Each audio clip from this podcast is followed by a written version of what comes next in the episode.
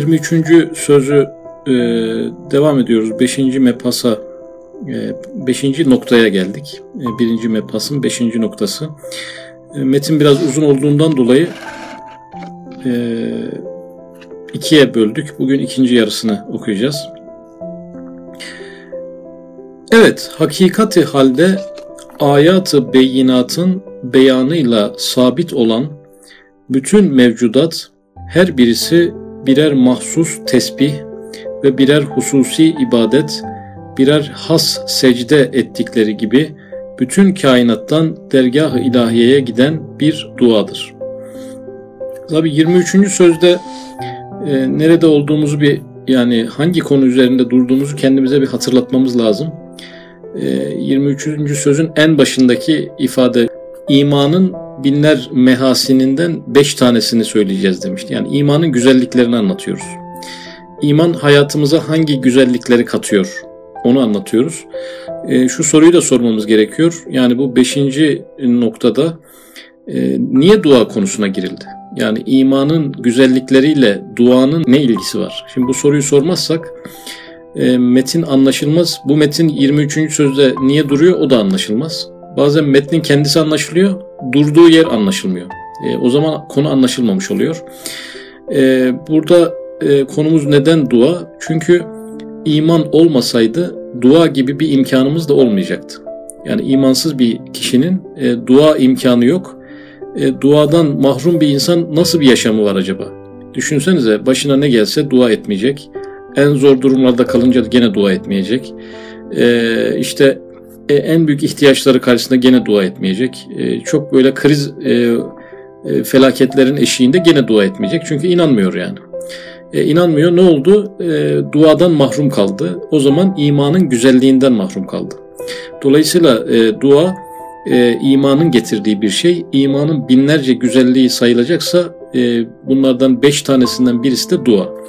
E, dua gerçekten bize çok büyük bir e, varlığıyla bir katkı yapıyor. Yani bizim elimizi elimiz ayağımız oluyor. Çok kritik bir katkı. O yüzden 23. sözün 5. noktasında biz şu an duayı konuşuyoruz. Şimdi birazdan duanın detaylarına gireceğim ama genelde bu metinde duanın detaylarına girilirken e, mevzunun 23. sözde olması ve imanla ilişkisi unutuluyor. Konu sadece duanın detayları olmuş oluyor. Asıl mesele unutulduğu için haritada nerede olduğumuzu bir hatırlatmak istedim.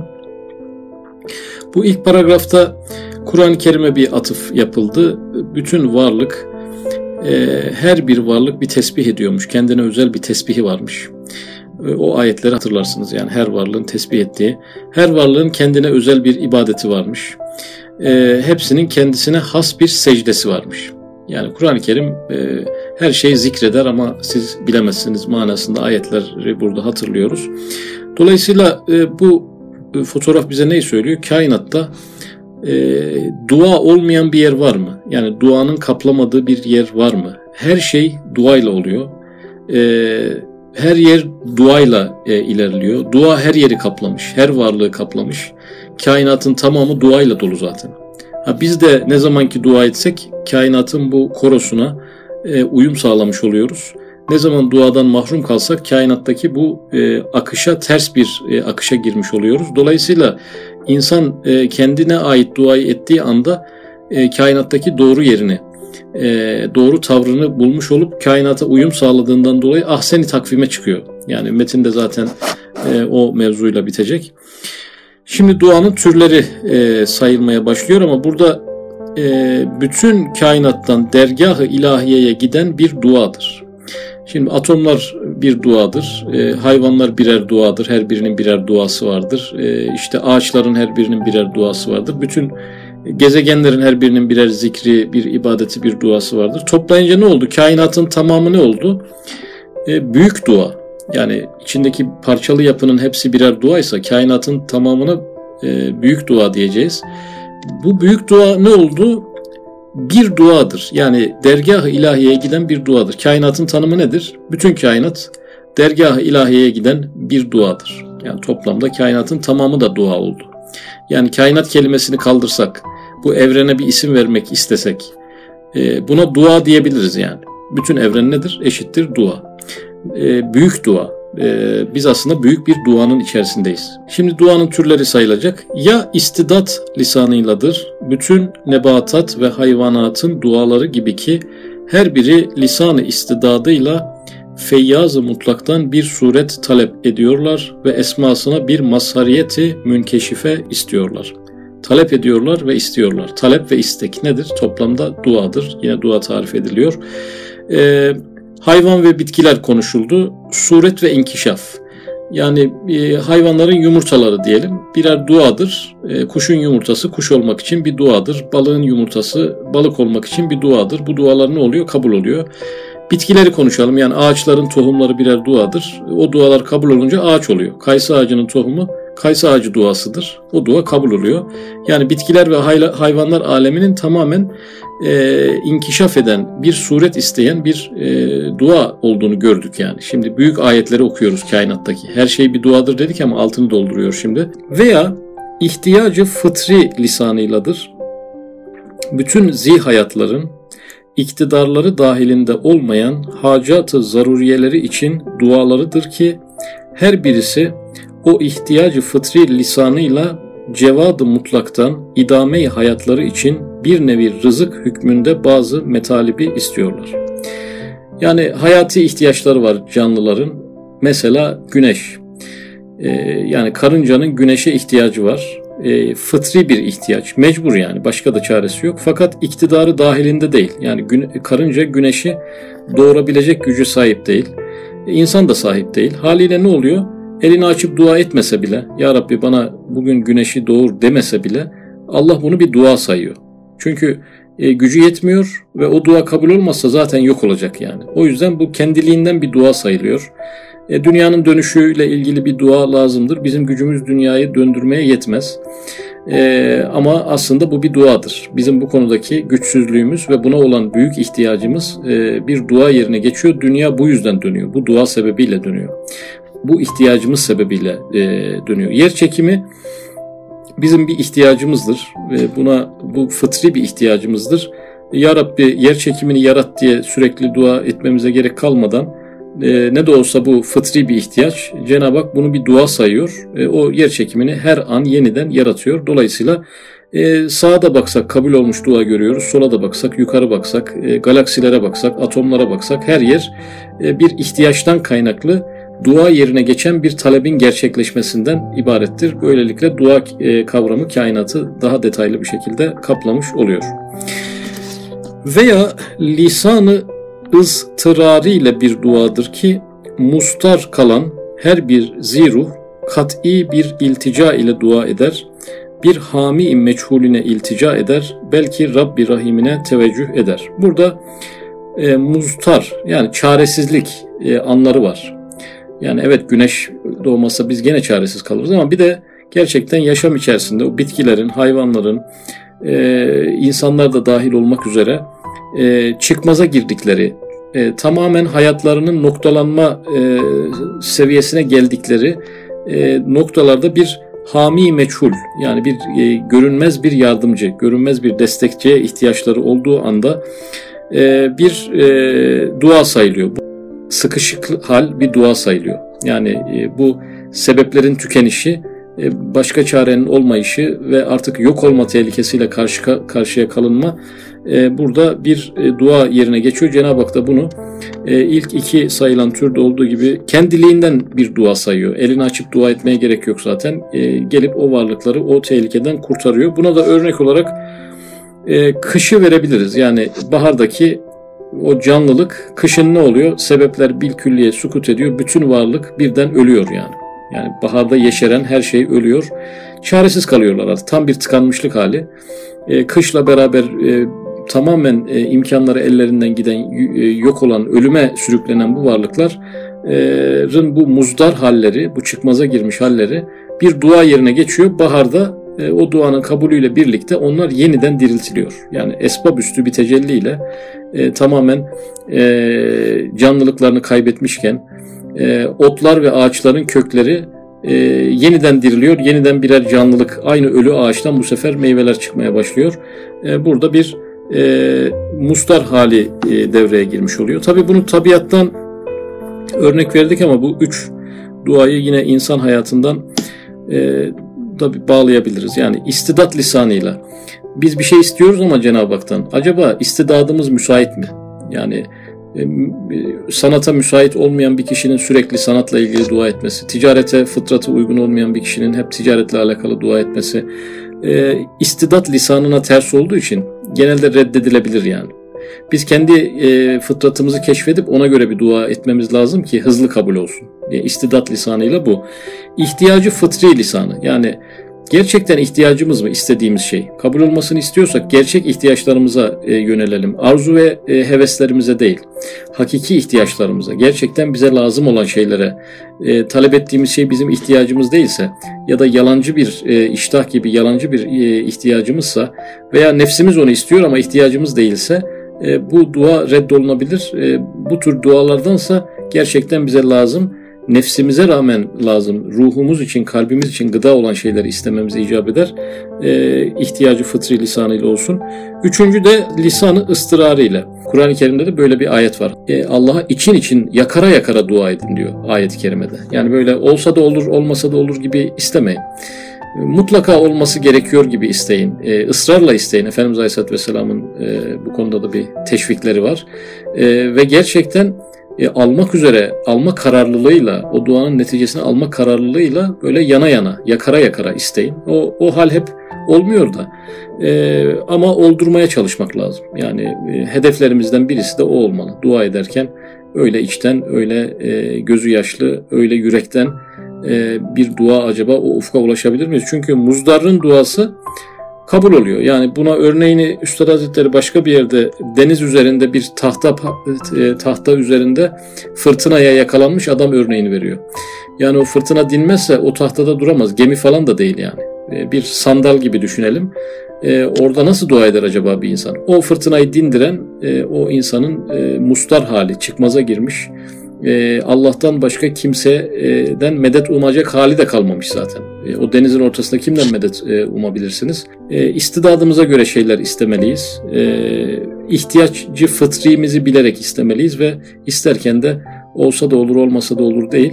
E, yana yana e, istemeyi öğrenmeliyiz, çabalamalıyız. E, olmamışsa hedeflerimizden biri bu olmalı. Bir gün o hale gelmek için gayret e, sarf etmeliyiz. E, fakat tabi bu böyle yana yakala dualar da toplum içerisinde çok uygun olmaz. E, yani bazı sahabe ansiklopedilerine rastladım.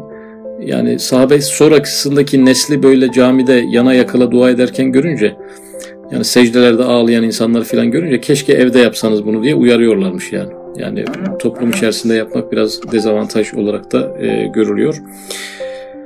E, bu üç nevi dua bir mani olmazsa daima makbuldür. Yani bu saydığımız üç formül yerine getirilirse bu genelde makbuldür yani. Ama bir mani olmazsa yine e, nedensellik ilkesini e, kırıyor burada. Yani bu üç nevi dua daima makbuldür demez yani Üstad Hazretleri. Kesinlikle bir istisna koyar ki Cenab-ı Hakk'ın e, adına bir hüküm vermemek için, e, mevzuyu Cenab-ı Hak'ta bittiğini ifade etmek için, siz tekniğini ne kadar yerine getirseniz getirin, Allah onay vermeden olmayacağını anlatmak için bu kaydı her zaman giriyor. Yani bu tür hükümlerde mutlaka e, bir girizgah yaparak o meseleyi hallediyor. Dördüncü nevi ki en meşhurudur. Bizim duamızdır. Yani artık bizim meseleye geldi. Bu ilk üçü tabiatla alakalıydı. Bu da iki kısımdır. Biri fiili ve hali, diğeri kalbi ve kalidir. Yani e, fiili duamız var bir, yani esbaba riayet ederken bir de e, dilimizle, kalbimizle, hissiyatımızla yaptığımız, elimizi açarak yaptığımız dua.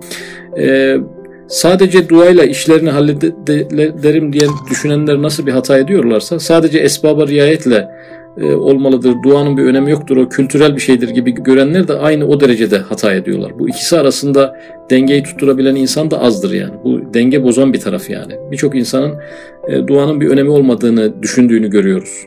E, o yüzden sarılıyor esbaba riayete sürekli. Bazı insanlar da e, tembelliklerini e, esbaba riayetten uzaklıkla e, elini açıp duayla her şeyi halledeceğini düşünmekle e, bir probleme şey yapıyorlar. Üstad Hazretleri daire-i esbaptayken tevekkül tembelliktir diyor bir yerde. Dolayısıyla bu dengeyi bu metin çok iyi kuruyor. Mesela esbaba teşebbüs bir duayı fiilidir. esbabın içtimaı yani sebepleri yan yana getirmemiz müsebbebi icat etmek için değil. Yani bir üniversite sınavına e, çalışan öğrencinin e, ders çalışması sınavı kazanması için değildir dedi yani çok ilginç oldu. Zaten dün yağmur duası yağmuru getirmek için değildir demişti. O da ilginç bir yaklaşım. E, daha evvelki metinlerde cennet fazla ilahidir. İnsan amelleriyle kazanamaz. Amelleri önceden aldığı nimetlere karşı bir teşekkür diyerek yani nedenselliği Üstad Hazretleri adeta eline bir kılıç almış hem tabiattaki nedenselliği her gördüğü yerde kesmeye çalışıyor hem de maneviyattaki nedenselliği. Yani sebeplere riayet ettik de neticesini o yüzden çalıştığımız için kazandık e, duygusunu hemen kılıcı kesti, iptal etti. Ne dedi? Esbabın içtimaı müsebbebi icat etmek için değildir. Bizim çalışmamız kazanmak için değildir. Bir konudaki gayretimiz o, o konudaki sonuca ulaşmak için değildir oldu. Çok ilginç bir boşluk açtı arada. Nedir peki? Belki lisanı hal ile müsebbebi Cenab-ı Hak'tan istemek için bir vaziyeti marziye almaktır. Biz neticeleri Allah'tan isteriz. Ee, kendi çalışmamızdan istemeyiz. Fakat o konudaki çalışmamız Cenab-ı Hakk'a karşı samimiyetimizi bildiren bir e, vaziyeti marziye almaktır. Yani Allah'tan öyle istenir. Bir konuda çaba göstereceksin ki Allah'tan istemeye yüzün olsun sebeplere riayet edeceksin ki sonucu Allah'tan isterken utanma, ayıp olmasın yani. Gibi bir sebeple sebeplere riayet ediliyor. Yoksa sebeplere riayet edelim de sonuçlar buradan çıkacak diye sebeplere riayet edilmiyor. Belki lisanı hal ile müsebbebi Cenab-ı Hak'tan istemek için bir vaziyeti marziye almaktır. Yani diyelim birinin hidayetini istiyoruz, diliyoruz. Sadece el açıp dua etmek yeter mi? Yok gidelim o adama bir şeyler anlatalım. O adama niye bir şeyler anlatıyoruz? Hidayete ersin diye mi? Halbuki Kur'an-ı Kerim'de ey Resulüm sen hidayete erdiremezsin. Allah erdiriyor. O erdiremezken biz nasıl erdireceğiz? Biz de erdiremeyiz. Peki adama erdiremeyecekse niye anlatıyoruz? Bizim anlatma sebebimiz şu. Cenab-ı Hakk'a elimizi açıp Ya Rabbi şu kuluna hidayet ver diyeceksek ayıp olmasın bir iki tane hamle yapalım da bir gayret edelim. Allah'a karşı samimiyetimizi ortaya koyalım. O kişinin e, hidayetini istediğimizin ispatı olsun veya ders çalışan bir öğrenci sınavı kazanma duasının samimiyetinin ispatı olsun diye ders çalışması lazım. Gerçekten istediğini göstermesi lazım. Fakat netice yaratıldığı zaman onu çabasından çalışmasından bilmemesi gerekir. Cenab-ı Hakk'ın ikramı fazlı ve lütfu olarak bilmesi icap eder. Hatta çift sürmek hazine-i rahmet kapısını çalmaktır. Bu nevi duayı fiili cevadı mutlakın isim ve ünvanına müteveccih olduğundan kabule mazhariyeti ekseriyeti mutlakadır. Yani Cenab-ı Hak bir e, hangi duayı kabul edeceğini, sebeplerine nasıl riayet edileceğini kendi söylemiş. E, bunu tabiatla bize anlatmış. Yani ağaç isteyen tohum ekmesi icap ediyor. Tarladan bir verim almak isteyen tarlayı çift sürmesi icap ediyor. Bu sistemi kurmuş zaten. E, o da kapı çalmak gibi oluyor yani. Yani tarlaya tohum attım da bir netice aldım denemez. Tohum attım dua yerine geçti. Allah da bu duayı kabul etti denebilir. Bu tür şeyler genelde kabule mazhardır. Neden? Çünkü e, cevadı mutlakın kapısı çalınıyor. Yani cömert zaten Cenab-ı Hak'ta var. Niye vermesin ki? Yani cömert bir varlık e, vermek istemek için zaten bahaneler arıyor. Sadece küçük kurallar koymuş. Bunları yapın da ben size vereyim demiş. Zaten bende var. Sonu da yok. Bitmeyen bir hazine. Dolayısıyla biz e, sebeplere ne zaman riayet etsek tabiatta e, onun genel olarak sonuçlarını alırız. Çünkü zaten Cenab-ı Hak'ta var. Zaten vermek istiyor. Vermek için de birkaç tane küçük bize basamak vermiş ki bu edeple isteyin. İsterken çift sürerek isteyin diye bir basamaklar koymuş. E, cevadı mutlak burada mutlaka e, bunları veriyor. Cömert bir varlıktan istiyoruz. E, dolayısıyla bunlar ekseriyeti mutlaka kabul oluyor. İkinci kısım lisanla kalple dua etmektir. Yani lisanla kalple demek ki sadece dilimizle değil kalbimizle de e, o duayı e, e, şey yapmamız lazım ki tam olsun. Esbab-ı riayet haricini konuşuyoruz. Eli yetişmediği bir kısım metalibi istemektir. Bunun en mühim ciheti, en güzel gayesi, en tatlı meyvesi şudur ki dua eden adam anlar ki birisi var onun hatıratı kalbini işitir, her şeye eli yetişir, her bir arzusunu yerine getirebilir, aczine merhamet eder, fakrına medet eder. Yani burada bunun en büyük katkısı, e, el açarak yaptığımız duanın en büyük katkısı Cenab-ı Hakk'ı hissetmek, bizi dinlediğini bilmek e, ve bizi dinleyen varlığın da her şeye gücü yeten bir varlık olduğunu bilmek. E, bizim bütün arzularımızı yerine getirme potansiyelinde bir e, yaratıcı olduğunu, öyle bir yaratıcıya hitap ettiğimizi bilmek. E, bizim iki tane yaramız vardı. Acz yarası ve fakr yarası. Sağ ve solumuzdaki yaralar küçük sözlerde geçtiği gibi. E, bunları ancak onun onaracağını bildiğimiz bir yaratıcıdan bir şey istiyoruz. Yani burada bazen insan bir psikologla görüşünce bile rahatlayarak çıkabiliyor.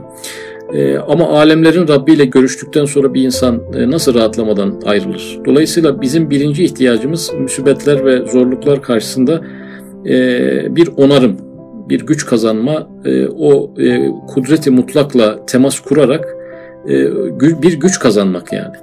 Dolayısıyla bu zaten oluyor. Elimizi açtığımız anda gerçek bir duada büyük bir terapi, ilahi bir terapi oluyor. Cenab-ı Hak huzurunu o kişiye hissettiriyor. O kişi de e, her şeye gücü yeten e, bir yaratıcıyla konuşmuş olmaktan kaynaklı bir ferahlığa zaten o anda e, eriyor. Yükünü e, gemiye bırakan adam gibi sırtındaki yükler birer birer iniyor. Yani gerçek bir dua belki hep onu e, yakalayamıyoruz ama yakaladığımız anlarda e, o havaya girebilmişsek e, dünyanın dertlerinin falan bir anlamı kalmıyor yani. O elimizi yüzümüze sürüp kalktığımız anda sanki sıfır yük.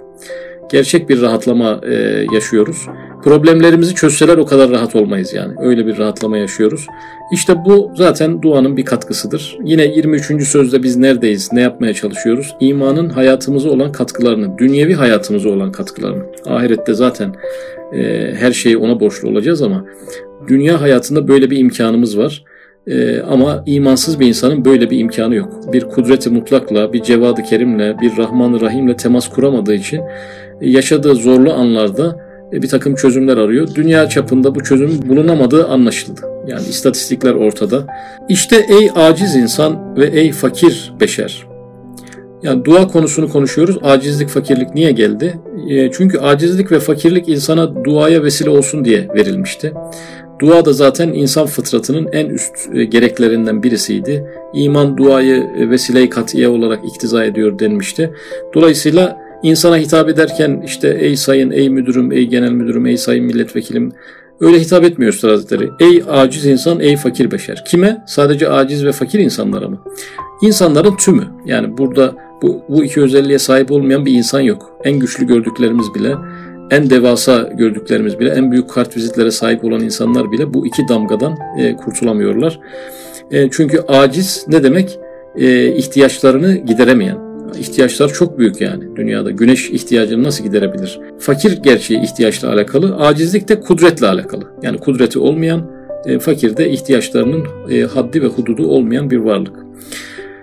Dua gibi hazine rahmetin anahtarı ve tükenmez bir kuvvetin medarı olan bir vesileyi elden bırakma. Rahmet anahtarı ve kuvvetin medarı. Yani bizim iki şeye temel ihtiyacımız var. Ee, aciz olduğumuzdan dolayı kuvvete ihtiyacımız var. Fakir olduğumuzdan dolayı da rahmete ihtiyacımız var. Buradaki e, ifade de rahmetin anahtarı duadır. E, kuvvetin medarı duadır. Yani bu iki tane zayıf yönümüzü e, kuvvetlendiren e, mevzu duadır. Demek ki Allah insanı aciz ve fakirlik yarasıyla dünyaya göndermiş. Onu da dua takviyesiyle normalleştirmiş yani.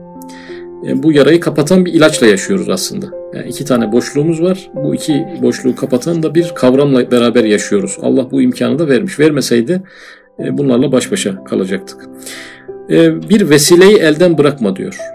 Bu vesile kelimesi yine çok kritik bir yerde geldi. Bu kelime bu cümlede olmasaydı hazine-i rahmetin anahtarı ve e, tükenmez bir kuvvetin medarı olan duayı elden bırakma diye, diyecekti. Yine burada bir manevi nedensellik olacaktı. Yani biz dua ediyoruz diye Cenab-ı Hak kabul ediyor değil. E, ya da dua kendi sonuçlarını doğuruyor değil. E, bir kasanın şifrelerini çevirir gibi e, doğru duayı okuduk diye doğru şeyler oluyor değil. E, böyle bir nedensellik kurmayalım diye sürekli vesile kelimesini. Dua da bir vesile. O yüzden başımıza gelen çözümü e, duamızdan sonra gerçekleşen hadiseyi duamızdan bilmemek gibi de bir e, mecburiyetimiz var. Çok güzel bir dua ettim. Çok içten, e, çok samimi bir dua ettim de o dua sebebiyle bu oldu bile denmemeli yani. Bu vesile kelimesini orada yine kendimize hatırlatmamız gerekiyor. Ona yapış, alayı illiyini insaniyete çık, bir sultan gibi bütün kainatın dualarını kendi duan içine al. bir abdi külli ve bir vekili umumi gibi İyyâke nestaîn de kainatın güzel bir takvimi ol. Elden bırakma diyor. Yani arada bir dua et demiyor. E, elden bırakmamak ne demek? Bir şeyi elde tutarsanız bir de bırakmayacaksanız ne demek? Duayla sürekli bir ilişki. Gece gündüz e, yürürken, gezerken, dolaşırken, okurken, yazarken, yatarken duayı elden bırakma. E, yetmedi yapış diyor yani. Böyle duayla da aranda bir mesafe olmasın. Yani tam dualaşmaktan bahsediyor. Yani yürüyen bir dua ol. E, insanı işte ahseni takvime çıkaran e, vaziyet bu oluyor. E, bir sultan gibi. Demek ki insan e, iman insanı insan eder belki sultan eder demişti. Nasıl sultan olabilir insan? Duayla, dualaşmış haliyle, tam bir dua varlığı olan haliyle olabilir. Kainatta zaten o dualar yapılıyor. İnsan da İyyâke nâbudu ve İyyâke nestaîn e, burada ben değil de biz diyor. Yalnız senden yardım dileriz. Üstad Hazretleri onu işaret edeceğiz da kainatın tamamı bir cemaat olduğunu, cemaatlerden biri olduğunu, o yüzden çoğul gibi kullanıldığını söylüyordu. E, bütün varlıkların yaptığı o şuursuz duaları e, insan kendi şuuru üzerinden Cenab-ı Hakk'a iletiyor. Ettehiyyatu e, noktasında bir nakliye e, görevi de olduğundan dolayı e, vekili umumi insanın hilafeti buna bağlı e, ve e, kainatın güzel bir takvimi ol diyor. Burada ben bu takvim kelimesinin bir köken e, sözlüklerinden bir baktım ama burada bir kainatın temsilcisi, özeti, e, özü ve usaresi ol. Takvim bir programlama biçimi olduğundan dolayı. E, dolayısıyla duanız olmasa ne hem niyetiniz var ayetini ya duanız olmasa zaten e, bir fonksiyonunuz kalmıyor yani. İnsan dua için yaratılmış, ibadet için yaratılmış ama özellikle dua için yaratılmış. E, o yüzden acz ve fakrla donatılmış, ihtiyaç ve tehlikelerle e, çepeçevre sarılmış. E, insandan duayı çektiğimiz anda e, bırakalım e, yeryüzü halifesi olmasını normal bir varlık bile olamıyor. Çünkü normal varlıkların da istidat diliyle, ihtiyacı fıtri diliyle duaları var. Esferi safiline düşüyor.